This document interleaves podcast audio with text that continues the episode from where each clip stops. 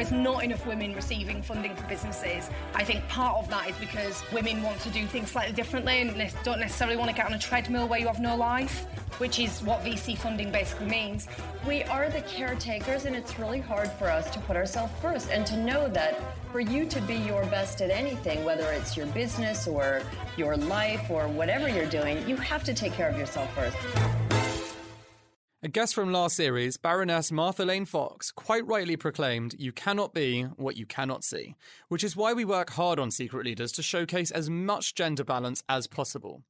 Now, whilst the numbers for equality are rapidly improving, it remains a fact that of the 6 million businesses in Britain, only one fifth are run by women, and there are twice as many male entrepreneurs as female ones, despite us having 1 million more women in our population. In the USA, when it comes to funding, the numbers seem to be even more bleak. Companies founded solely by women garnered 2.3% of the total capital invested in venture backed startups.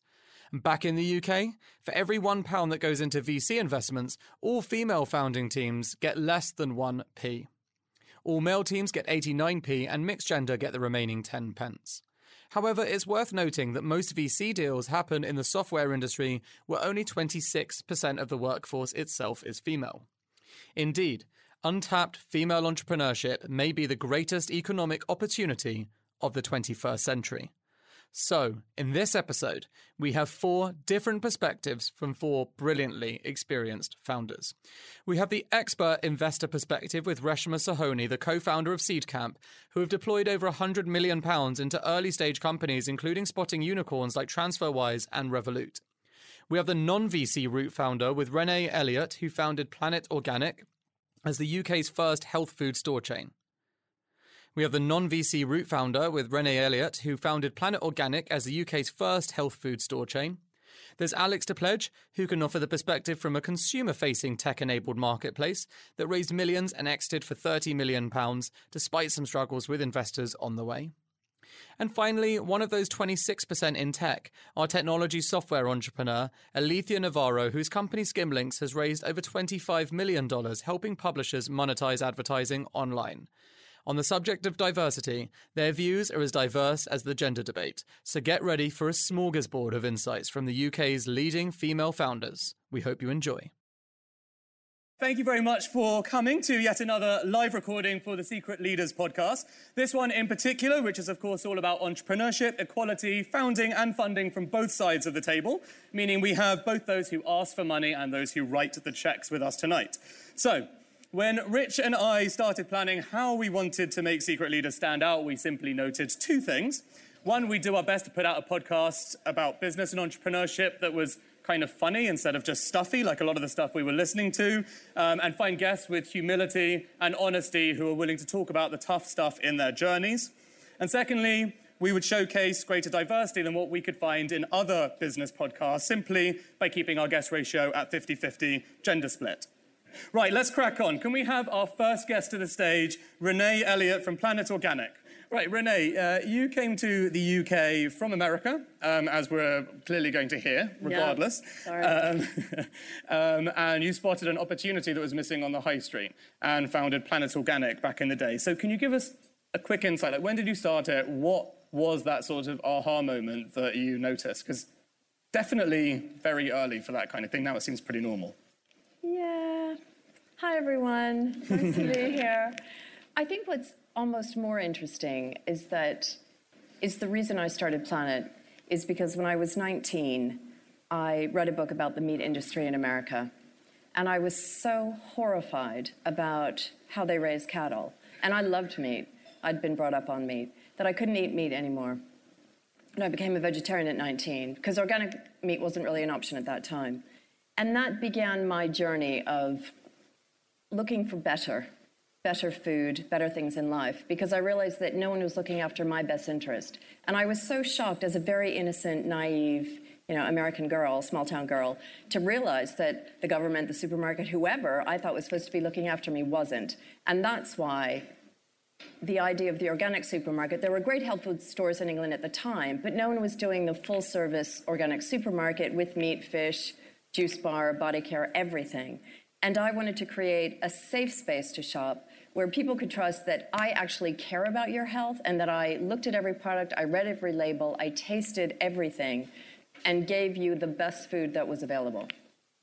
And your journey wasn't so simple. So, you know, you had had the lovely insight, but actually you ended up, um, and we talked about this in our podcast episode on series two, having a really tough time with litigation with your co-founders, having to go to work in a really uncomfortable environment, and you ended up, you know, move, moving the company onto private equity and leaving the company later. Like, how how do you reflect on that period of your life, which you know, listening uh, to you talk at the time, you know, it sounds incredibly stressful mm-hmm. having to go to work with people you're having a legal battle with. Yeah, it was, a, it was really tough. I thought it was the hardest, it was the hardest thing I'd ever done. And, and the thing about that is you don't know what you're capable of until life throws something at you. And you have incredible resilience and ability if you trust yourself. And that's what I learned through that time. But it was awful. And I thought it was the hardest thing I could ever have done until I had children. so I always say to entrepreneurs, go ahead and start the business. You know, take that leap of faith, but think really carefully before you have children, I have three. But no, it was really tough. But ultimately, and oddly, I ended up with what I wanted, which is I had wanted Planet Organic for myself my partner was very from a very privileged background. I wanted to work with my husband, and that's ultimately what happened. But it was a nasty time, uh, 14 months in litigation, and then a two-week trial in the high courts, which was devastating. And you had to work in this office. In this very small them. office. And yeah. for me, I'm a my MO is put it on the table. If we can talk about it, I know we can get through it. And from the day he said, I want the company you're going, he refused to speak to me. And that is like, kill me kill me now. So it was awful because I thought, we, we can just talk about it. And he refused to speak to me. So it was incredibly stressful. And they tried to, there were three men, hate to say this, but they did try and intimidate me and kind of bully me out of the business, which was really hard. I was in fight or flight or freeze mode for 14 months, which kind of wrecked my physicality for a while. And now, looking back on that experience, I mean, it's a far cry. Obviously, you're doing something very different now. It's a little insight into how you spend your time now instead. Well, Planet got easier, although it's always been a rocky journey. And when I started my second business, which is an academy for life skills and business skills to support other people on this entrepreneurial and life journey, I thought at this age it has to be about ease and fun, or I'm not doing it, because those days of it being really tough are over for me. So I've chosen a partner who I trust completely, because I learned the mistake I made looking back was I didn't trust my gut. And that is a real thing for me now. There was a little red flag, and I thought, oh, it'll be fine. It wasn't fine. so my my current partner is fantastic, and we're working supporting other people on this journey. And it is about we always say our MO is about ease and having fun. Okay, thank you. We'll come back onto that, but first, can we have our second guest to the stage? Alex, if you can put the bottle of wine down. Hi, Alex. I feel like I need to drink a bit of water just to like offset the image you've already created about me. Yeah, the image you were uh, in full full character mode, which is great. A very method of you. um, okay, so uh, Alex, you built the tech startup uh, Hassle before the tech boom in Tech City, really, with a cleaning marketplace, which was Hassle.com, and you did it rather unusually in a co-founding team of two women. Um, because, as you said on the podcast episode, you thought at the time men were just a bit shit. So, as accomplished as you are, your version of, uh, of Jules, your co-founder, is, is unbelievably impressive too. So give, give us a little background on how you met Jules and how you guys started. So men are good for some things, like don't get me wrong. So to the men in the audience, I apologise. Um, thanks for having me, Dan. Uh, so how did I meet Jules? Um, so I worked at Accenture for seven years. But when you join Accenture, if any of you are in corporate, what they do is like when they send you on out of town projects, um, you're not senior enough to have your own room, so you have to share it with someone. So it was like day three of this project in Warrington, which is the only is only famous for having the largest under nine uh, under 21s club in the whole of Europe, which I frequented on a regular basis despite being like 24. Um, and they had great men. Anyway, um, so I met Jules, and she's like very short and like dark, spiky hair and really quiet, but had this wicked sense of humour. And then there's like me, and we had to like room together. And otherwise, if it hadn't been for that, there was no way we would have ever been friends because um, she's, she would have been intimidated by me. She was like, You were so loud. Um, and I was like, And you were so boring until I got to know you. And then, you know, it was a match made in heaven, really. Okay. to be fair, Jules tells the same story, so it's okay. Okay, so after a seven, uh, six million pound Series A funding round led by Accel. Yep. Yep. You ended up selling Hassle to a German competitor for about 30 million euros, meaning that you had the opportunity to start up again the next time, as you have done with Resi, Yep. without the pressure from VCs, which I think is something that you talk about a fair amount. We'll, we'll come on to that experience a little bit later, but if you can remember, um, which I'm sure you can, obviously. So what I meant was when you remember immediately right now, recall the story um, of what it was like pitching for investment before you ever had a track record. So look, Heddle was a bit shit, like a bit like men. Um, in the sense that um, it was a good idea. So we wanted to be like the local services for everything. So dog walkers, cleaners, babysitters, hairstylists, like you name it. So it's a great vision, right? You at that time in 2011, you could order anything from eBay or Amazon, but you couldn't find people in your local neighborhood. So idea good, execution bad. Um, so we tried to do too many things, and we were, you know, we were too many things to too many people, and we did all of it badly. So in fairness, pitching, they were absolutely right to turn us down because we were not investable, really.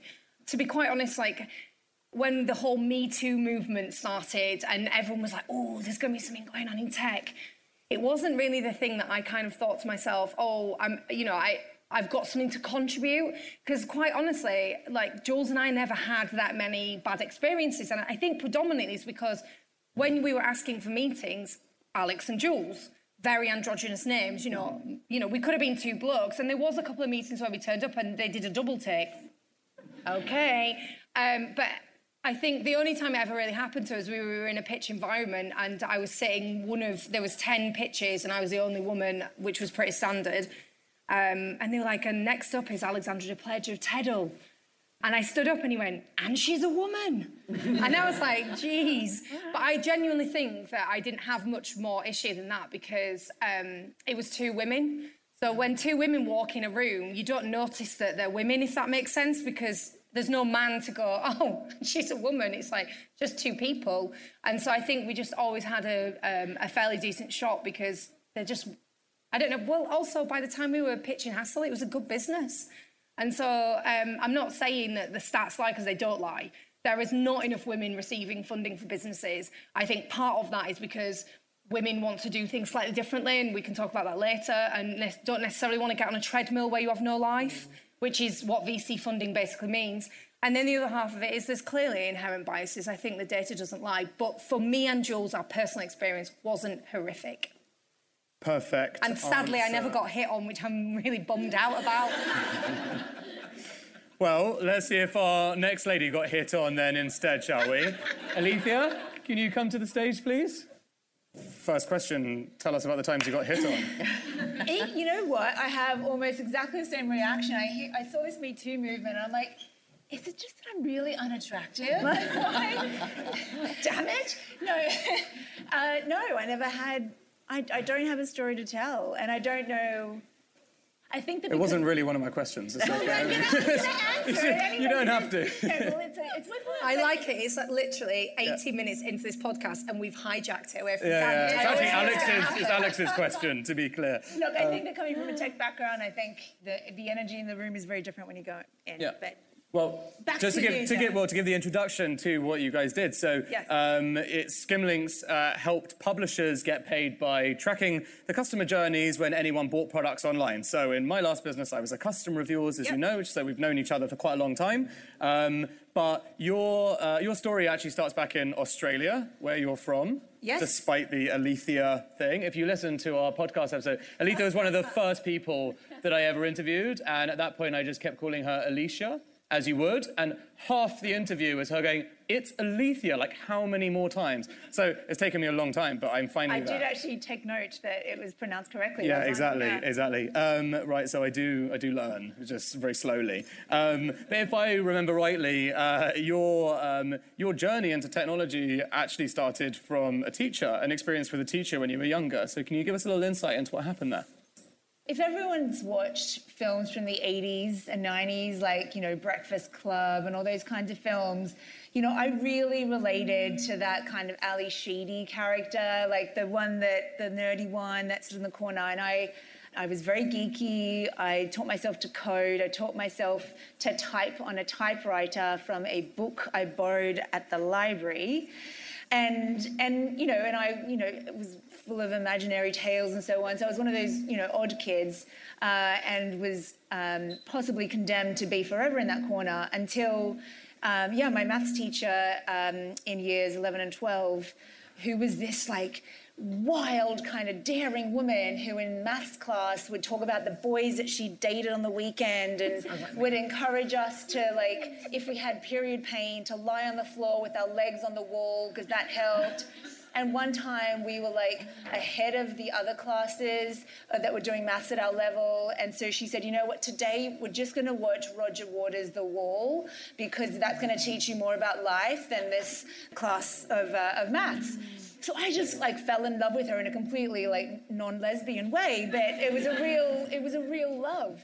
And what was amazing about this woman is that, you know, I thought she'd be going, you know, she'd be favoring all the um, all the kind of popular girls, but instead she she noticed me, and she thought I was kind of special, and even nicknamed me Butt, which makes more sense when uh, my best friend was called if. So she, we were if and but because of the way that we started all our sentences.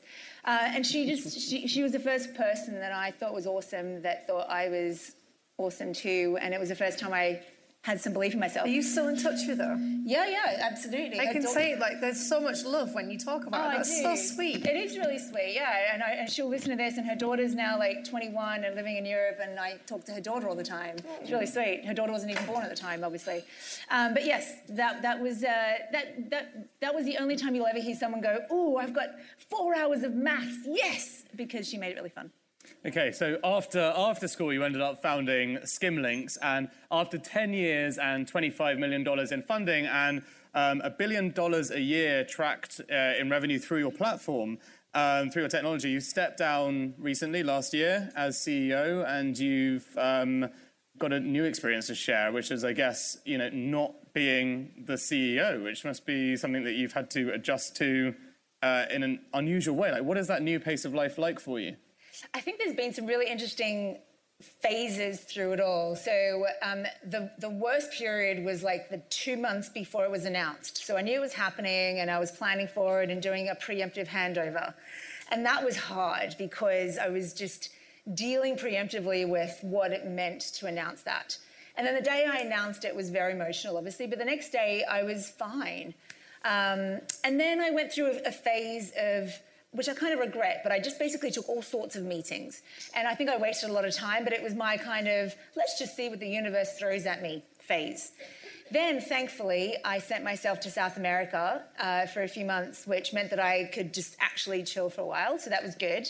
And then I came back and was in uh, my next phase, which was okay, let's find some interesting work to do, which uh, sustains me financially because Skimlinks hasn't, I, I haven't exited the company, so I still need to, to work, um, but I want to work in a different way now. So I spent some time uh, meeting with different VCs and different companies and working that out, and also concurrently playing with lots of ideas about what company I would want to start next. Because as it turns out, I, I just can't not, it, it seems. Uh, and so now I'm in the phase where I've been working for a while and I'm now ready to stop and start something new. Very exciting. Yeah. And you're in the phase where you've got a new puppy, which you brought with you tonight, which yes. is somewhere. She's over there. Behaving somewhere. amazingly, because can't hear it. Okay, being looked after in that corner there. Excellent. Well, that's the thing that when you suddenly are not working all the time, you can you can get a puppy. That's not advice, just so we're clear, just, just in case. Okay, so finally, uh, we've got the great honour of having some perspective from the other side of the table. So, Reshma, can we have you up to the stage, please? There's plenty of room. You, can, you don't have to squeeze up quite so much. How come you're having a mic, Reshma? Are you special? She's going to do a song and dance wanna put things routine down later. all by myself. Yeah. Oh, bless you. I, I, I asked. It turns out there wasn't actually enough mics, and I literally first person I said, "Would you rather a mic or one of these?" She said the mic. I was like, "That's easy. That's done then. Perfect." Um, okay, so Reshma, uh, you are the co-founder of uh, one of Europe's largest um, and most successful uh, seed funds, for anyone that doesn't actually know what that means when I say that, can you give a little example, uh, well, a description of what Seedcamp is and what Seed Venture Capital is? Sure. Um, so we invest roughly around 100 to 500k level of checks into 100 to 2 million size rounds. Um, so we're taking, you know, bleeding edge risk basically. A lot of the kind of insane businesses, you know, you, you guys and girls will be starting out there. We'll probably be the first institutional check in. Um, and then hopefully, I think to, you know, to the point of not every business should take VC because we, we do pressure our companies, right? So I do kind of want to just uh, put, uh, put that out there is, You're look, the only VC I think I've ever heard admit that. Yeah, yeah. No, I mean, because um, because what's our business model? We have to return money at the end of, end of the day, and um, you know, for us, about uh, only five or four of our companies are going to actually succeed out of every ten. And so, yes, there's there's pressure all around. I think, um, hence, VC is absolutely not the right track for most companies out there. I would say. We've managed to stay friends through the years because I was a re- I really early on in my journey got rejected from Seedcamp, which means that we never got to let each other down, which means that you know you get to stay friends, which is great. um, uh, and that's why I actually respect her because she's got very good taste, knows knows uh, knows a, a, a hit when she sees one. Um, okay, so what was it like co-founding um, a seed venture fund? Uh, Back in the day, again, like you were really early um, in the scene with this. I mean, this is a lot more common now, but you know, you came over from America, um, where I guess it was a lot more common. Yeah. And you're one of the first seed funds in Europe. Yeah, one of the first seed funds in Europe. Also, the first one founded by a, a female sort of part, partner uh, since I think many generations. Um, so, so yeah, quite unique, and it's amazing to watch what's happened. You know, in the in the decade since. I will say, I think the the American in me, it was it was such a positive trait to have to be American because I think I just was not self aware of how um, annoying, loudmouth, or anything I think I was being, and so it just you know it, it gave me a lot of confidence to just sort of go go out there. Um, and also, I will say I was just you know I was lucky or in the right place or I have I've had the right background in terms of universities and the brands and the work experiences I've had that I was just able to be in the the right community or the uh, or, or right like-minded folks who were there um, to support in, in helping get this off the ground. Absolutely, we got our share of, you know, this is crazy, this is a dumb idea. There are no great entrepreneurs in Europe. Um, you're going to waste your money. But but luckily, uh, I didn't listen to those folks. I actually listened to, you know, Nicholas Zennström, founder of Skype, Danny Rimer, Index Ventures, uh, Saul and Robin Klein of, of LocalGlobe, and uh, and Peter Nixey. And you know, I listened to people like that who said, absolutely, this needs to happen in Europe. There's a huge amount of talent, and and Seedcamp need, needs to exist. So I think I, I listened to the right people. And and you've also talked about the fact that you know being a, a female founder, like you never really noticed that. You actually described yourself as like you think you're a big, strong, No, muscly tall, man. good-looking, Tall, white good-looking man. white man. Like my husband, which I forgot to say the last time. So you know, I said David Noel instead. But anyways, uh, Um, okay, so that is the, uh, the the general background part. You know, done and dusted from our esteemed guests. So it's time to get into more of the debate, which is life as a founder um, from both sides of the table.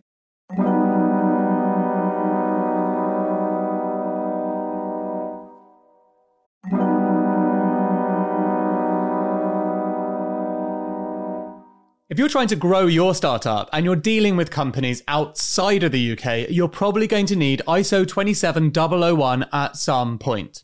It's not the sexiest acronym, but it's basically the global standard for proving your security practices are up to scratch, like how you handle customer data. The same goes with SOC 2. You're going to need it if you're a SaaS company. But achieving these security frameworks can be very tedious and very costly. This is where our partner, Vanta, comes in. Vanta automates up to 90% of the work for certifications like ISO 27001, SOC 2, GDPR, HIPAA, and more, getting you audit ready in weeks instead of months and saving you up to 85% of the cost. And as a special offer, our listeners get 20% off Vanta. Just head to vanta.com slash secret leaders. That's V-A-N-T-A dot com slash secret leaders for 20% off. There's a link in the description.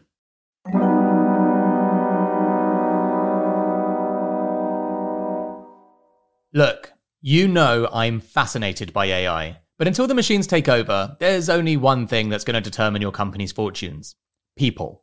This isn't some kind of hollow point to make me look good. If you speak privately to any successful entrepreneur, they'll confirm it's true. So, if you're a leader of a growing business, then you should check out Personio. It brings together all the important HR things like hiring, onboarding, payroll data, performance reviews, and so on. You don't want loads of employees sending you emails asking for time off. You want to be able to see things objectively, like it's taking you too long to hire. You want to do performance reviews well, having clear goals for people that are logged in a centralized system. And you want to do all these things in one simple tool without having to become an HR expert. All of this is possible with Personio. Check it out at personio.com forward slash secret leaders. That's personio.com forward slash secret leaders. There's a link in the show notes. Looking back on your careers so far, uh, what have been some of the toughest moments for you um, that have left you frustrated or, uh, like, worse still, um, you know, disappointed and frustrated? Uh, you know, just, Alethea, why don't you start? You made the biggest face. So, what has been the toughest moment in your entrepreneurial journey? Something that you'd like to highlight to other people to watch out for or partic- potentially anticipate? I, I made the face because it's I mean, I think we all made the face because it's like the question you always get asked. And the problem with the question is that you can't actually, like, if I was actually completely honest with this, A, it would take too long, and B, you just can't. So then you have to kind of come up with a sanitized kind of one. But, you know, I'll give you like the high level snapshot because enough time has passed so the statute of limitations is no longer an issue. Uh, but I would say the hardest time I had to deal with was when we were about to do a fundraise and instead uh, the FBI came to my house and issued me a grand jury subpoena for alleged price fixing be- because of a uh, entrapped si- uh, situation with a competitor in three different jurisdictions internationally, and uh, you can't raise money when you're under investigation. And we didn't have enough money, but we somehow, and also then I was told, which really rubbed salt in it, that um, as you're not married, uh, anything that you tell anyone else can be used against you in court. But you know, your co-founder who is married, you know, he can talk to his wife. So that was a lovely moment of, oh, thanks. But anyway, it was fine in the end, and we won, and we ended up buying a company through that process and didn't let anyone go. But going through that was really shitty. can't believe you preambled that with a well, I can't really talk about a quick experience. Enough time's passed. It's yeah. done. Okay. Well, that was that was enough to give most people palpitations. Um, yeah. It just means that then after that, I think the worst thing about, and I think everyone else will then nod about this, is every morning when you wake up as a founder and you pick up your phone, you think, what will I discover yeah. that will ruin my day? Yeah. Alex, what did you discover that ruined your day? Oh, at the risk of offending an entire nation when I say this France.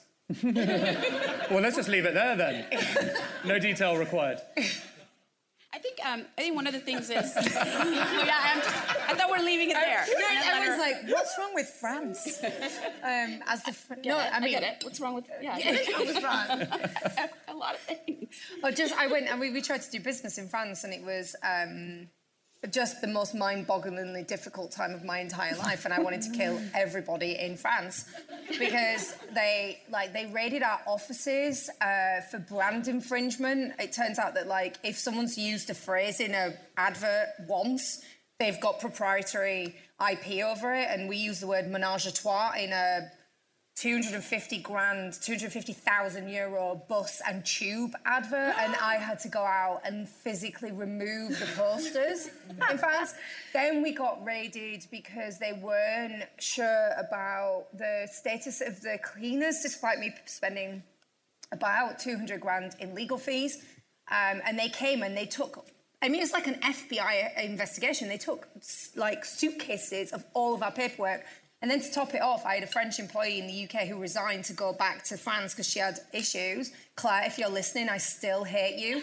Um, and um, she tried to claim that she worked for the French office when I made people redundant. And, Claire, and in France, I don't know if you know this, but they get like fucking eight months. Oh, I'm not allowed to swear. Not in front of my mum. Sorry. Mum, earmuffs, earmuffs.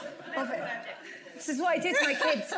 Um, Yeah, they they get like eight, eight months standard redundancy. So I paid some graphic designer who'd worked for me for three months. I had to pay him eight months' salary, and then I've got this girl, and then she took me to court. So for a while, I wasn't, I couldn't go to France because I would have been arrested. So every time I went, when I was under investigation, every time I went to the US, they do, they take you aside to a special room because you're on a watch list. So you'd have like your underwear, your dirty I think underwear we're abnormal, sorted by the way. my my VC assured me that this is a good sign because you- like when you get sued or when you get into legal strife is when you're doing well. So, Oh, you know. okay. Well, there you go. So that's France. Re- I'm Renee, a sorry little to the bit French easier? people in the audience. What, what was the question? Well, it was it was one of your harder times. I mean, if you've got something Being compared to that, that's quite impressive. But I was thinking about giving birth at home, but I think you're talking about work. um, well, it was the it was the court case. I mean, it was awful. And what I did through that time, because again, we always get asked this question, little tidbits you can pass mm-hmm. on to your listeners, but it is really important, and it's not just. Um, you know, it's not to be taken that lightly because I learned a lot through that time, and I would have been devastated. It was it was mm. awful. Mm. I was in fight or flight mode for 14 months, which is devastating for the body. And what I did is I took care of myself, and that's not easy for women. Who here? What women here in the audience think it's really easy to put yourself first before you look after your kids, your husband, your friends, your mom, anything? Who thinks it's easy? Hands up. I do. Okay, there's always one or two. Great. That's great. But we have a uterus, we are the caretakers, and it's really hard for us to put ourselves first and to know that for you to be your best at anything, whether it's your business or your life or whatever you're doing, you have to take care of yourself first. And I learned it through the litigation. And I stopped drinking, I meditated twice a day, I ate really well, I worked out. And I mean, these are just things people expect you to do as a founder of Planet Organic. Yeah, but I, I This really. is just like the vision we have for what that person would be like. I read, I read Sun Tzu's Art of War. I read the Bhagavad Gita to know thy enemy. You know, I prepared myself and I really focused, and I won. And the lesson I learned was take care of yourself. But the other lesson I learned, because I was doing, when I first started doing speaking, someone said to me, Did you have any idea that your partner, that this may go wrong? And I said, Well, yeah. There was a little red flag when we first met, and I thought, as I said, it'll be fine. Yeah. And it wasn't. And the lesson I learned, the only times I've gone wrong in life, and it's that time and another time that I can't talk about, is I didn't listen to myself, I didn't trust myself. And the message I give all the time is trust yourself, listen to your gut. And I don't mean your head. Your head is not your gut. Your head is muddled up with lots of advice and well meaning people and thoughts and ideas. And your gut, when your gut says don't do it, then run a mile. Yeah, I agree.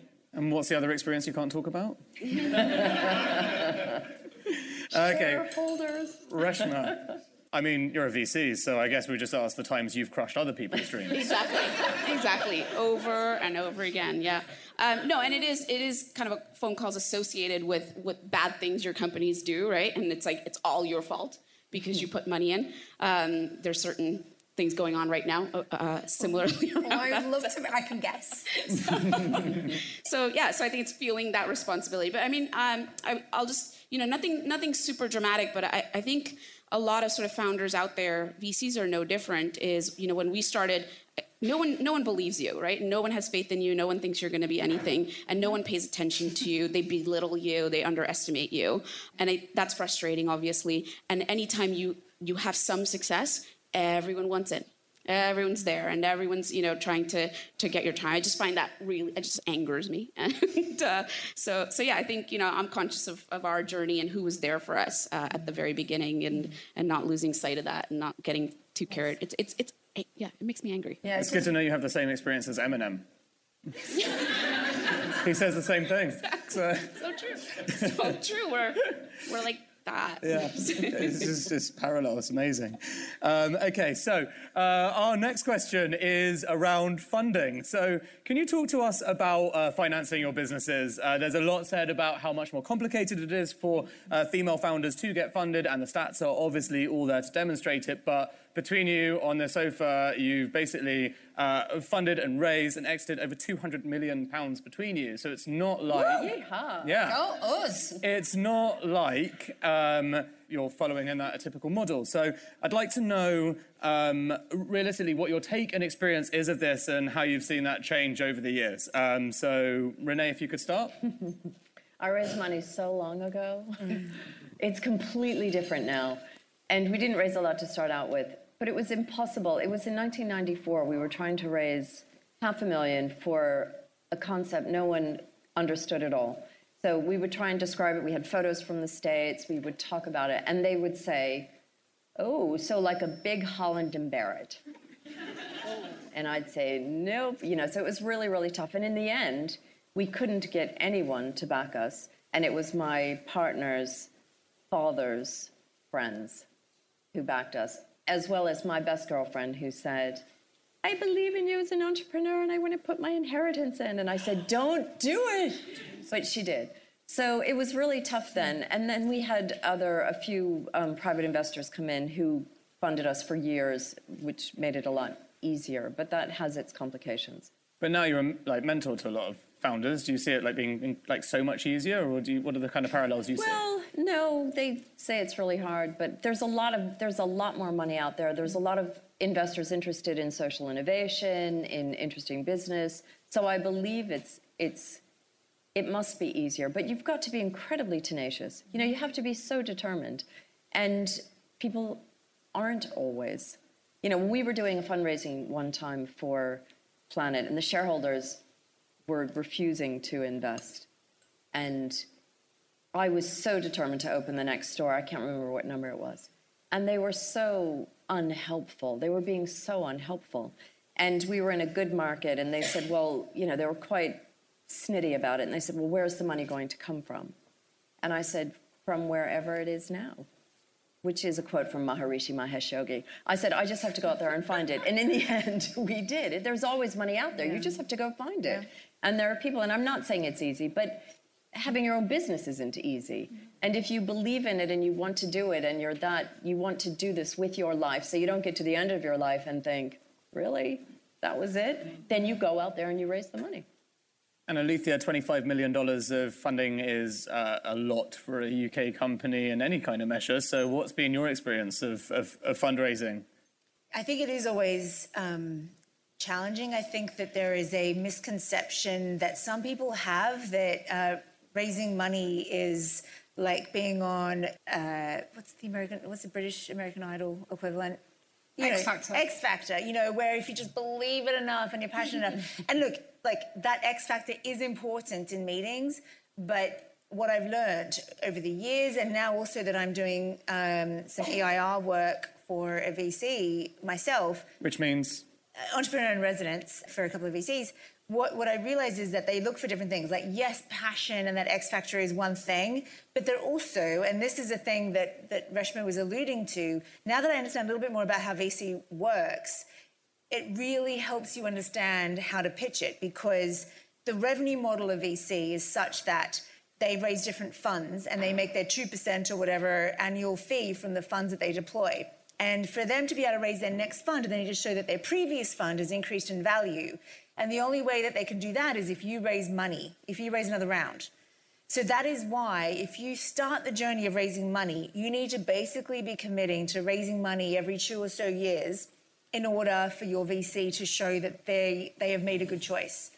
Um, I mean, and if you don't, you're considered sort of a failure from that fund, or you know, you get slightly less attention from them. And so, understanding that and that that's a dynamic that you have to play with is really important because if if you go in, and this is, I think, why some female-led businesses don't get funded. And, and I hate the term lifestyle business, but if you have a business that you can get to profitability very quickly and can make you a lot of money very quickly, that is actually not a VCable model. like you raise money from VCs if you're going to need a capital injection every two years in order to reach a certain growth trajectory. And that's the story that you need to tell in order to raise money. Um, and we were lucky that you know we we had that. And uh, early in my journey, I struggled. I, I, I spent it took a year to raise my seed round, How much I- was your seed round? half a million pounds and it took a long time. And i and initially for the first half of that i was on my own. I was a, I was a single co-founder. And so you know the, the thought that maybe it's because i'm a woman but it wasn't because i'm a woman that i thought that i had the issue. It was because i only have a certain breadth of skills and i recognized that i was lacking in some skills and that those skills are probably important uh, when you're being assessed by a VC. I wasn't great at financial modeling. I wasn't great at talking about numbers. And they are important when you're talking to a VC. So I just did what a good entrepreneur does. And I was like, well, let's run an experiment. Let's bring a man along with me that's good at finances and see if that makes a difference. And I brought along my, my, one of my best friends from university who is an entrepreneur as well. And I just said, let's just come along and see, you know, just help me with the numbers bit. And we raised our funding. And I made him my co-founder. And Joe Stepniewski is the best co-founder you could ever hope for. But, but I don't think it's because I'm a woman that it was hard. I think it was that I recognized that I had a deficit in skills and I corrected it. Well, Reshma, you've got a pretty similar story, really. Um, although I know you wouldn't say you weren't as sharp on the numbers. Um, but you started Seedcamp um, on your own and brought in Carlos, your partner, two or three years later, right? Yeah. And was that from a skill gap point of view, or just because you felt like sharing your equity? exactly. No, and uh, so so I mean, again, when I when I started, and Alethea also has some of the same people involved. Um, you know, I had a, I had that brilliant group of people that I mentioned before around me. So you know, I didn't feel alone as such, and, and they were a key part of helping me raise the money uh, in the in the early days. I mean, as, absolutely. With with Carlos coming on three years later, it you know was very much a conscious decision to. Well, first of all, I couldn't manage uh, a, a new fund by myself uh, in terms of the deal flow and, and bringing on companies, but the person um, I chose to to approach to join me actually it was first Sitar because if anyone knows, this is pretty funny because we get mistaken a lot. And then we both we both literally looked at each other and said no. And so then I said, oh Carlos, you know that. But uh, in Carlos. It, it's a lot of skill set that that I'm not strong at, um, and I'm a huge believer in sort of shared value systems applied differently, right? And and and we we're, we exemplify that. So we're both engineers. We're extremely numbers driven. Um, we're extremely so, sort of engineering process driven. Our team is quite analytical. So we you know absolutely are very good at uh, at the analytical base, but we've applied our knowledge in very different ways, and so we we are quite differently different. We think about the world in very different ways. We fight a lot, or used to. I think we've found a nice happy marriage now, but um, we you know we fought a lot and and figured out what we are as a, as you're, a team. you're someone who doesn't like conflict in general. Yeah. So it's weird that you'd have a co-founder that you have conflict with. Yes. Just saying. I can't. I, I know I can't explain that, but Yeah. um, yeah. But uh, you know, I, I guess uh, partly, and I think we all we all have this is we have a safe space to fight. um, we can sort of say anything to each other, and when we go out into the world, we are a united front, and we never throw each other under the bus. And and I see founding teams, co-founding teams do that, and we absolutely don't invest in in uh, in founding teams that do that to each other. It's, it's horrible. So so that's why we're I think we are able to to fight and and you know move forward. I, I agree. Like, I, I think when I, now that I'm on like the other side and I see uh, teams and I'm thinking about myself and my future, I'm so grateful for the experience I had. And I'm, I'm sure it's the same with you and Jules, that when you have a, c- well, I mean, I've known Joe for, you know, 20 years now, but we, we always were in a place where we would be able to really get angry, not angry, we were never angry, but we could be very honest to the point of like quite like biting hard truths, but we said them with the knowledge that it never would make a difference to the fact that we fundamentally loved each other. And, and having that basis was made made honesty possible, which meant that we could be good co-founders. It used to be that um, if you went from founder to VC, you'd gone to the dark side, but he's gone to Facebook. So He's he's, gone to really gone to the dark side. I know, I bless That's him. a, a newer dark side. It's like lower than VC. anyway, Yes, uh, finally, finally, finally. something, something even more evil I than venture you. capital. Okay. Um, Alex, you've got a unique perspective because you were an entrepreneur in residence at Index, which is uh, one of the most famous venture capital funds in the world, and you also had uh, an experience, uh, you know, during your startup, which you said you're happy to talk about as long as we played you with wine. Rich played you with wine. No, no, wine. I'm empty. Has anyone noticed? get- you know, you got to fuel the tank, mate. Yeah, sorry. Um, so the original question was. Yeah. Okay, so yeah, no, the, orig- the original question is, you know, give, give us the perspective of, of, of funding, um, and you've got two stories. One, you were an entrepreneur in residence, so you saw lots of, you know, startups come in. How did that feel for you, like being on the other side of the table suddenly and, and having different kind of perspectives? And then the second one is, what was um, the worst experience you had Okay. yourself? Um, I get, so I'll have to say this, which is quite flabbergasting now I've reflected on it. I didn't see one female founder pitch Index in the six months that I was there, which is pretty devastating if you think about it. Um, and um, what I've realised is I would be the worst investor in the world because I am so cynical about everything. I'm always like, oh, that's not going to work. Oh, that's such a shit idea. that person's like, I know. And, and I'm just not an optimist. And that's why Jules and I never deployed any of the capital that we got from Hassle into angel investments. Also, because angels get screwed because then pref shares come on top. Sorry, Reshma. Um, and then screw the angels. So we've never done that. But um, yeah, it was a really fun, fun time at Index watching lots of different ideas and different people come through in areas that I would never have. You know, I saw flying cars, not really. I saw autonomous cars, food supplements, like, you know, med tech, like weird stuff that I was like, oh my God, these people are really bright. I, I could never do that.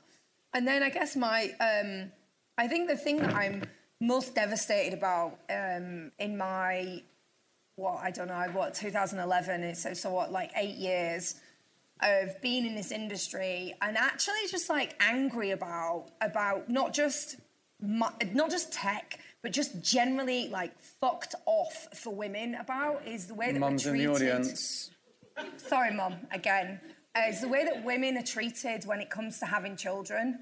It's something that I've tried to correct at Hassle and Resi by giving equal paternity and maternity pay because I feel like until men start taking some of the kind of primary childcare, uh, we're not going to get advanced. But the thing that really drove that home to me was when um, we'd received funding from a I'm not going to name him. He's already done it uh, from a venture capital house, and um, I we took the money in in the February, and my husband and I had been trying to have children for two years prior to this, and in the November of the previous year, before I'd raised funding, we. I, we just stopped because I was never going to go down the IVF route because I'm too much of a control freak, yada yada. Massively sharing too much with people here and whoever's listening. Um, and then it, so I sort of went into a fundraise, and then um, we got the money in the March and in the May. Dave took me on holiday to Egypt, where all good things happen apparently. Um, and I put, I remember, like I said to Jules, like you can't get hold of me if you need me. You got to talk to Dave, and I knew she wouldn't call me unless she needed me. So put the phone in the safe. And lo and behold, came home and I was pregnant, and I was absolutely devastated because I just raised all this money from a VC and we were opening the office in Ireland in the July. We went on to open an office in France in September, and then we went to, to Germany. And the whole time I was pregnant, and I didn't tell anybody. The only people that knew were me and my husband because I knew what was going to happen. And lo and behold, it happened. Like uh, they just went absolutely batshit crazy that I'd got pregnant and said, "How dare you? Um, why did you lie to us?" And then they took Jules into an office and said to her. Um, I'm actually getting emotional. I said, they said to her, "You've got to promise us that you will never get, you won't get pregnant for the last, for the next 12 months." And the thing that angers me the most is that if that was an employee-employer relationship, we would have had grounds to sue, take them to our tribunal. But because nothing regulates the money going into new businesses between VCs and startups, there's nothing, nothing you could do. And and while the damage was like a few words, what it meant is that when I had my baby on the 1st of February, on the 2nd of February, Jules was in my kitchen discussing the acquisition in Germany.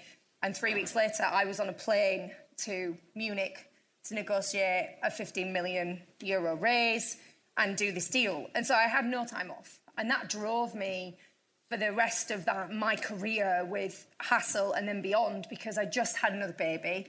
Um, she's nine months old now, and I took eight months off. And I'm really proud of that eight months because I had to do it all over again and I had to prove that you can take time out and you can run a business. And in that time I was gone, uh, Jules took the business from 70,000 in revenue the day I walked out to 150,000 at the end of the year. So she doubled the size of the business in six months and I wasn't there. So I defy anyone to tell you that a CEO can't have a child while growing a massive high growth company.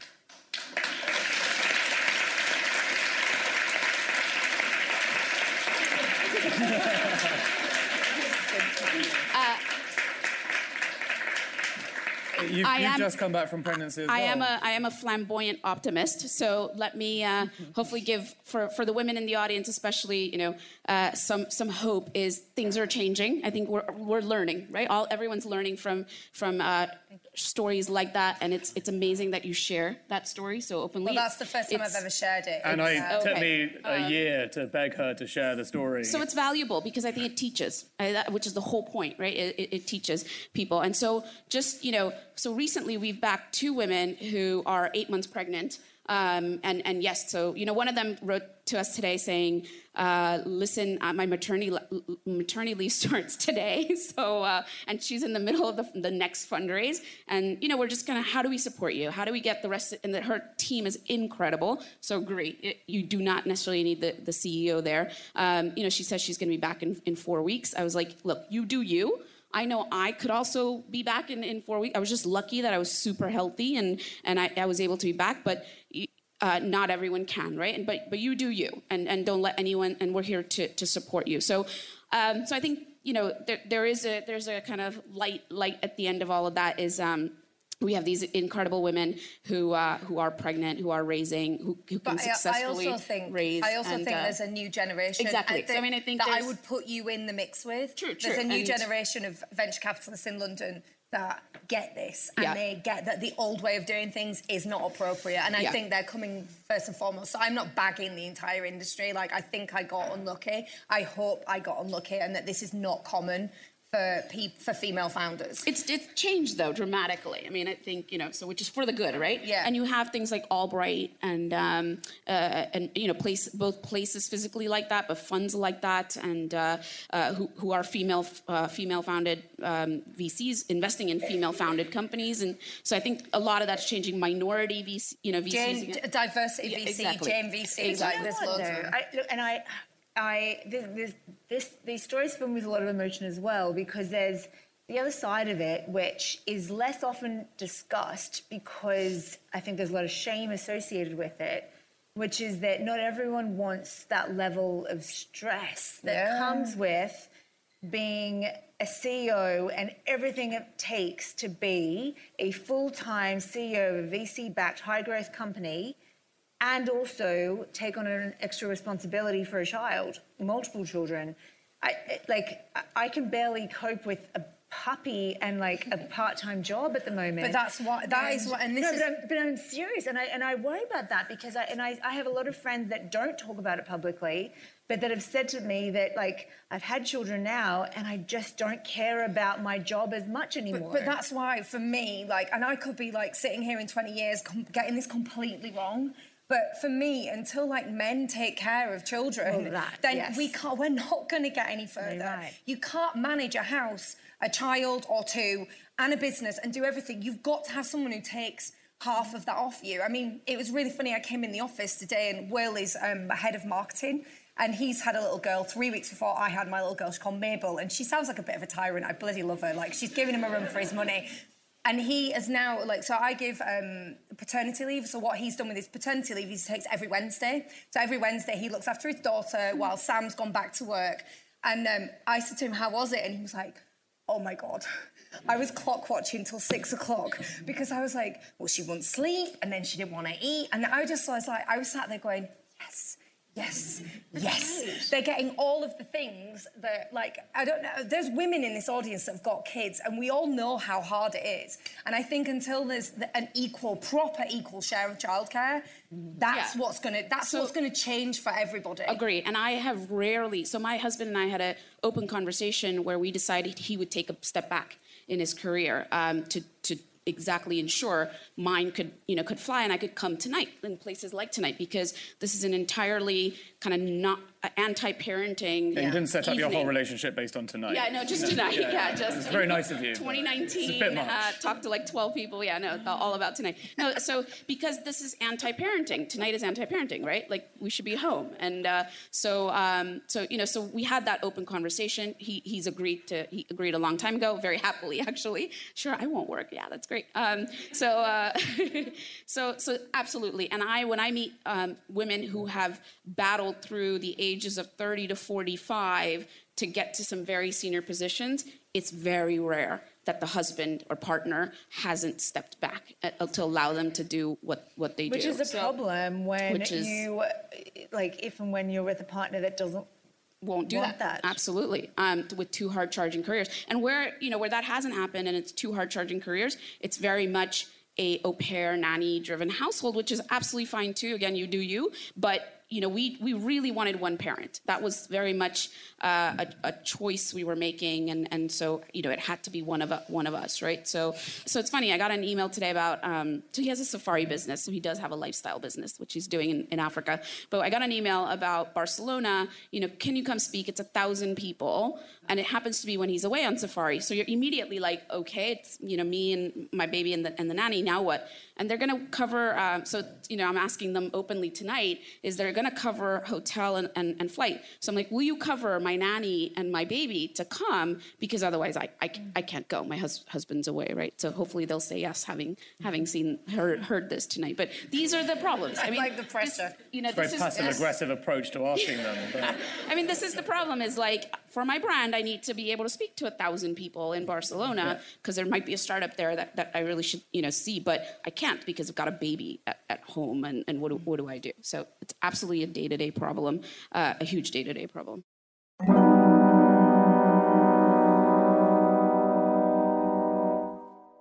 realistically where we are the other side of the argument that gets made as you guys are you know starting to talk about is there has actually never been a better time to be a female founder because people are really engaging in the idea of well equality or fairness um, and what that looks like and you guys have all had really great careers so i guess my question is how do you see the, uh, the the perspective right now, like the time we're living in right now, uh, by comparison to when you guys started? Do you think that that is true, or do you think it's kind of always been there and it's kind of irrelevant? It's just if you want it hard enough, go after it. Okay, I think that if you have come from a tech, there's very few tech backgrounded female founders that I think have ever had a real problem. I think that the problem comes, and maybe Yeah, yeah, yeah, yeah, yeah. I know where you're going. But I think, like, I think the problem comes when you're coming from a non-tech background. Raising money is hard, and le- and and you know what it is? It's not actually raising money; it's leading a team. Like, it's really hard to credibly uh, demonstrate that you can hire incredible talent and run a sharp, smart, productive engineering team if you don't have an engineering background. It's hard. You need that background. And so females that have got that background, I don't think I've ever encountered, I, don't, I, don't, I can't think of a single female that has that background that has had that problem.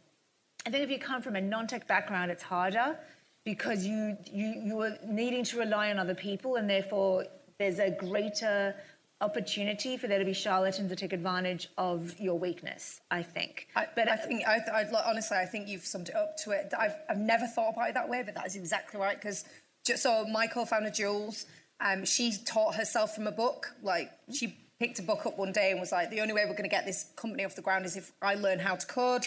she took a book so that she didn't have to, she couldn't copy and paste, you know, from the internet, which I thought was genius. Like only she would be that self-disciplined. She's such a geek, lover. And she taught herself to code. And now like, and I think, I think about it and like, there is like no goddamn way that I could do this on my own without her. And I don't think she'd be able to do it also without me. Except But for I- those I- eight months that she proved she could. dude, we up. And I also had a great team. Um, but no, I do. I actually think that if you're in tech, at the end of the day, like I think if you don't have a technical co-founder, I think it's very, very hard. And I feel incredibly blessed to have had Jules for this many years. Yeah, no, we, I mean, if we, you know, we score companies we meet, it's absolutely a huge kind of black mark if it, if there's no technical, really smart technical person on, on the team. Because we're a technical VC, like we only back tech companies, so it's sort of core to core to our model. Um, I, and I, you know, I would, uh, I think you, we were saying backstage, uh, Jess Butcher, our friend, you know, I, I, I was like nodding because I think I have a similar view to her. Agree. Is I have succeeded because I'm a woman, Yeah. Yeah. not in spite of being a woman. Everything that's worked for me is is being a woman, and I have absolutely used it to Yeah. its, you know, and to in its fact, I would even go, and I, I, I say this often, that if being a woman is the hardest thing you have to deal with in your journey, you're, sorry, fucking lucky Yeah. because that is like the easiest challenge you're going to have to deal with. Like if you can't handle that, if you can't handle a couple of dickheads in the corner that belittle Agree. you, Agree. you're not, you're just not going to make it. I'm, I'm sorry, but that is the Yeah. truth. It is hard and relentless.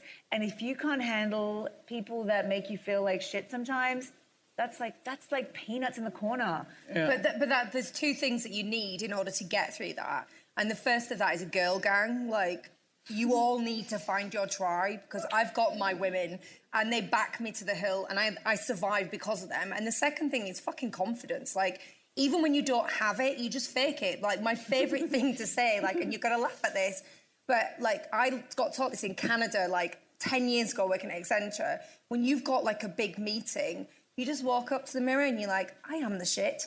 I am the shit. I am the shit. You walk out, you breeze that meeting. So even if you're not confident, you can fake it. And that's basically what I do, my on a daily basis. Do you know my favorite thing that I was taught once in negotiation skills course, and I still use it to this day? When you go into a meeting and you're late, women tend to say, "Oh, I'm so sorry, I'm late." No, I was taught to say, you walk in and you say, "Thank you for waiting," and then you start talking. oh, that's a good one. Good one. Um, Renee, you talked a lot um, like, well, earlier just about the resilience required um, in running your business. And so I'm guessing, you know, I, I know you're not from the, the tech side of things, but two things that I was curious about. So one is, um, you know, your uh, your opinion on this, actually, like whether, like, as in whether whether or not it has anything to do with um, whether it's harder for a woman or a man or whatever. Actually, it's just the attitude of resilience and being tough. And then secondly, obviously, you are in an industry um, or certainly with Planet, which is more likely to have female founders, especially than tech. So is that what you've Yeah, seen? Is that true? work- when y'all are talking, I'm thinking, oh, that's so interesting. And it's really not my world. I work with a lot of female founders, and it's not necessarily big business. I'm always talking to women and saying, please don't raise VC money, you mm-hmm. know, because the conversations I'm having, it's a lot of women who want independence, who want a really great work life balance, who want to create something that they can do and still enjoy their life and have children and be the primary caretaker. Because, yeah, it's great if your husband can do that, but they can't always do that. Mine couldn't. So, I'm asking them to, because a lot of women come to me and they say, I have this great idea and I want to be my own boss and I want to manage my own destiny. And then within a few months, they're saying, and I need to raise money. And I mm. say, look, you're going to end up answering to someone, being told what to do, being made to jump through hoops. You're going to hate it. All the reasons you started your own business By are going to go out the window. Pardon? Yeah, no, I, I want to. Can I- no, yeah, no, after wait, you're after I'm you're not done. finished, I want to. Definitely want to kind of do a counter view on that. And I, the first question I ask them is, how long do you want to do this business? Because a lot of them say, oh, well, 10, 20 years, 10, 15 years, maybe longer. And if they don't want to take on the world now, then you can take time to build a business. Even if there is competition, there's always competition. I'm not afraid of mm. competition. So, and there are there are bits that I cover around all of that. But it's not about raise money, do it fast, blah, blah, blah, tons of stress, make millions. That's not what everyone wants. A lot of women are looking for meaningful work that they can do alongside having a family and having fun and doing what they love in life. And that's what I do. And that's where I spend my time. Yeah. So you guys are so huge and so successful, and it's not necessarily where I spend. You know, I think it's phases. Like, I think I've done the VC thing, and I'm actually now thinking I'm going to challenge myself to see how much I can do a different way next time, just because you're That's right. so common of second time founders because that's exactly what I, I want to run, run a profitable business. this Me time. too. Yeah. So, but you know, Rush, Reshma, I know yeah. you think we're bagging on your industry. Yeah, no, You- um, no, and I don't mind. It- I don't mind not. that. It's really not for everyone. But there are a few women in here who are, you know, who want to raise VC money. And I think do your homework have an open dialogue of what that means understand what it means to raise vc money and go for it. Don't you know don't be satisfied with with not going for it because it's actually can be an amazing journey. And there's there's also founders who've, who've had and angels who've had an amazing journey uh, backing you know companies we're quite proud of like transferwise who is now uh, nine years in a, a profitable business uh, has you know few thousand employees, um, does well by their by their team, has done well, well by us as the first check-in, has done what, well by their angels, has done, you know, and there are, you know, so there are businesses out there. I think it's just do do your homework. Um, don't be shocked by by sort of what is VC or what is not VC. Don't be shocked by you know your ambition. I mean, just go for it. But it, it is not for everyone. But if you do your homework and you really want to go for it, there are people um, many men who are extremely supportive of that. Uh, us, you know, us as well as Seedcamp. Um, but we're we're not apologetic about our model. Um, I'm in this because I love the pressure, because I love being, you know, being told, you know, do, asked, do you want to be top decile fund or do you want to be just another fund? And I want to be top decile fund, and that's why I work like mad, and I, that's why I have a husband who who's taken a step back, right? So I've, I've definitely pulled a life together that allows me to be extremely ambitious and absolutely going for it. Um, and I think, you know, women shouldn't shy away from that and accept anything else if they don't want to, frankly. Yeah, and I think um, to your point, like, firstly, the do your homework thing is the most valuable insight because uh, most people don't, and myself included, first time round. I didn't really know what it meant to take VC money, and you know, it more for me. Like, I, you should just know what you're getting into. But, you know, going through the stats at the beginning, you know, they, they kind of echo where you're coming from, Renee, as well, which is if you think about, so one in five businesses in the UK is run by a woman. But when I say that uh, one penny in every pound goes to women in VC, that tells exactly that picture, which is that actually one in five is nowhere near, obviously, as bad as one in a hundred. So the reality is, there's way more women starting businesses, but they're doing things that they enjoy that aren't this crazy ride. They're not trying to get the fastest heart attack they possibly can. Um, and that is absolutely like a much more um, applicable um, and appropriate lifestyle choice. And I always say to the women I'm working with, I do a life plan. We do a business plan, but it's 50% business planning and 50% personal development. Mm. But part of that is also your life plan. You know, mm. are you trying to make a ton of money. And if you want to do that, great, then it's probably the VC route. But when you look at the end of your life, what do you, where do you want to be when you're on your deathbed? And I say that because it gives perspective, and yeah. it's hard when you're young to have that perspective. What do you want to have achieved? What difference do you want to make? Whose lives do you want to have touched? And think about your journey, create that journey. You can design your life. And I love that consciousness yeah. because it's completely different now to when I was a kid. And that's the work I love. I just don't think they're mutually exclusive. can I, I give, really, a, can I, I give just, a third way? Yeah, yeah. Um, so, so I, I think I sit somewhere between the kind of like um, slightly more organic lifestyle business and then the kind of like go really, really fast. And that's like Resi is um, a business that Jules and I laid out a bunch of parameters when we started it. We said. Mm-hmm that we wanted to have an EBITDA, so i.e. profitability. We wanted to um, continue the kind of culture journey that we'd started mm-hmm. at um, Hassle, which was all around equal paternity maternity, like our staff being basically everything to us. And that we wanted to grow a massive fucking business, but we were going to do it by right financing it. So right size your finance. And so the way that we've done it, and I realise I'm super blessed because I'm an exited founder, so a lot of people want to back me, and also I'm a woman, so that makes me doubly attractive. Um, because then they get to put that diversity tick in their box. You know, I mean, I'm like northern, working class, a woman. If I was brown, Jesus Christ, like it would be like a dream. Sorry, I'll, I'll join you. Yeah, there you go. Um, and and I guess what's what that has meant is that like I've been able to go and talk to unusual pools of money, if you like. So I've done, not done the typical VC but I've also not done the kind of like bootstrapping. I've kind of gone in the middle and I've got a highly lucrative, very fast growing business. Is it as fast as a VC backed business? Maybe not. But then I think my business couldn't absorb six million or ten million dollars tomorrow and spend it effectively. Yeah, yeah. So I think that actually what I think now, if I look and reflect on one of your earlier que- earlier questions, is like what's different now to what it was like in 2010. I think there are more opportunities for financing. I think that um, there are more. I think that it's a great time to be a woman. I genuinely think that. I don't think it's easy, like they said. I think you have to have a thick skin, but I think it's a great time to be a woman because there are a lot of people, in light of Me Too, whatever you think about it, that are looking to tick a box. And hey, take advantage of it. I do. So, look, before we go to audience questions, um, I just want to ask um, uh, just a, a, a, very quick one, actually, which is um, if you were starting up again and uh, you were, you know, therefore a bit younger, that's not an age thing, it's just if you were starting again, who do you think you'd be looking up to right now? What, what kind of people um, really impress you that you, um, you admire? we talked but there's a lot a, about this. There's just like a massive gap, isn't there? there there's like old people and then no one. Yeah. So like Jennifer Lawrence. Yeah, so backstage before this, we actually were talking about this question, knowing that this was coming, and we all came up with actresses.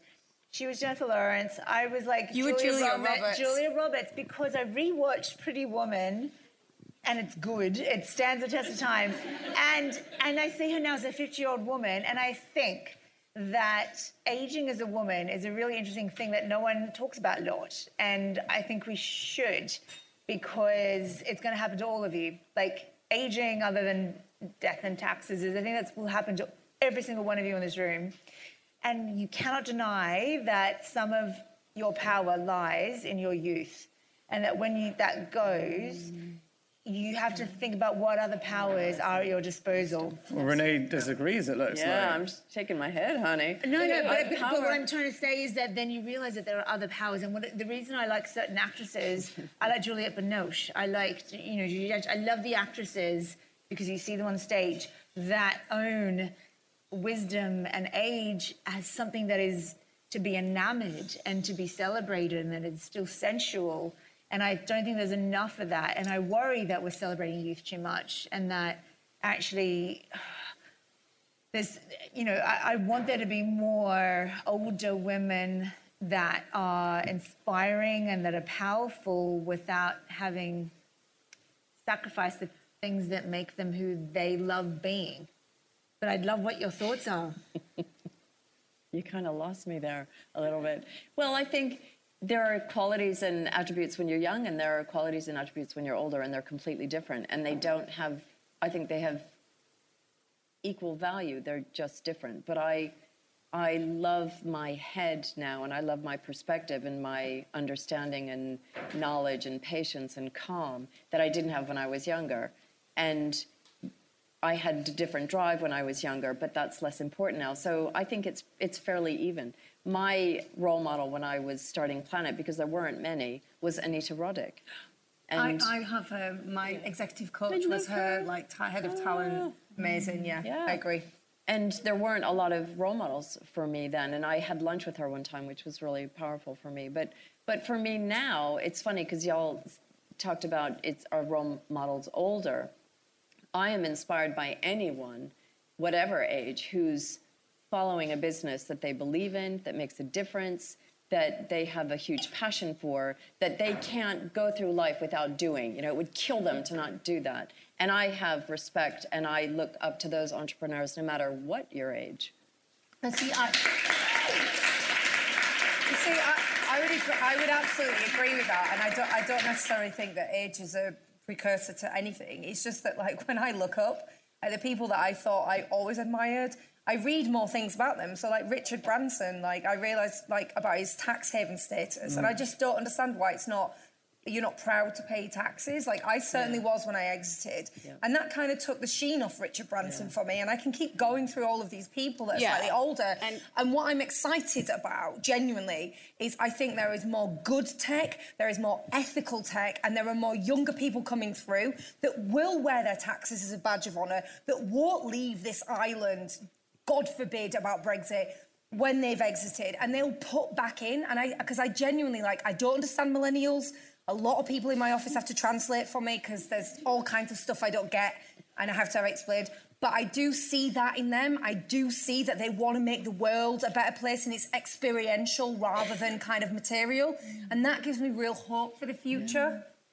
I mean, I, I, think you have to be a little naive to pick any one person, mm. frankly. I mean, in this world, especially, you can tear down anyone. You can tear down each one of us up here as well. So I, I would say, you know, my advice to you, um, looking at who, sort of who's out there and who, who you want to be your role models, is don't pick anyone. Is pick profiles and, and certain attributes of, of, different people that you think, well, this is what I'd love to be more of, or this is what I definitely do not want to be or, or be less of. And so, um, so yeah, don't be naive do your homework, pick you know pick a few people uh, and and different aspects about them that uh, inspire you and and and you can fo- sort of follow.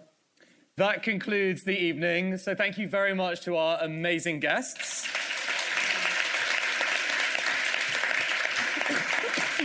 and you can listen to all their episodes, which I'm obviously expecting that if you haven't already done, you definitely will do. I just want to thank everyone for coming, and obviously, now is the time to call them up on their superpowers, etc., by harassing them. There's 200 people here, there's four of you.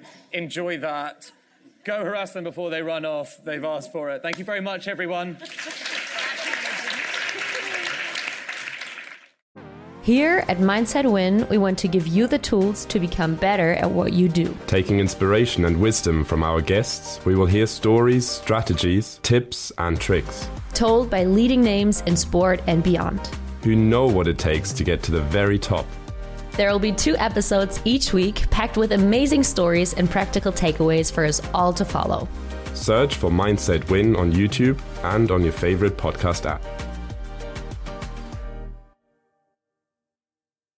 Next week on Secret Leaders. I was like, wow, you know, you can't get any decent food delivered here when you've been boozing. Then I was like, wait a minute, maybe I should start something that is a late night delivery service for food that you can get in like half an hour. You want it from McDonald's or BK. So that was like the initial idea. And I didn't take it very seriously, to be honest. You could say, well, why would you take this job? Well, it's because it's the biggest market in the world and we're early and we're fundamentally changing how people live. That was Will Shu, the founder and CEO of everyone's favourite takeaway service, Deliveroo. Will is widely regarded as one of the most dynamic and impressive founders in the European entrepreneurship scene. Having built Deliveroo to become one of Europe's most valuable startups, he's also notoriously hard to pin down for even five minutes, let alone an hour. So we thought, who better to see this series off in style? So tune in next week or you'll miss out. We hope you enjoyed this episode.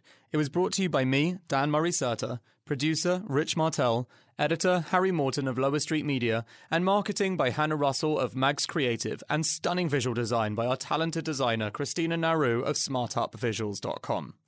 You can check out show notes, transcripts, and our upcoming live events on our website, secretleaders.com. If you've not yet, please hit subscribe. Leave us a review, tell a friend, take a screenshot of this episode and add it to an Insta story. I mean, you know what to do. And tag us at Secret Leaders or at Dan Murray Serter, and we'll add you to our story in appreciation back.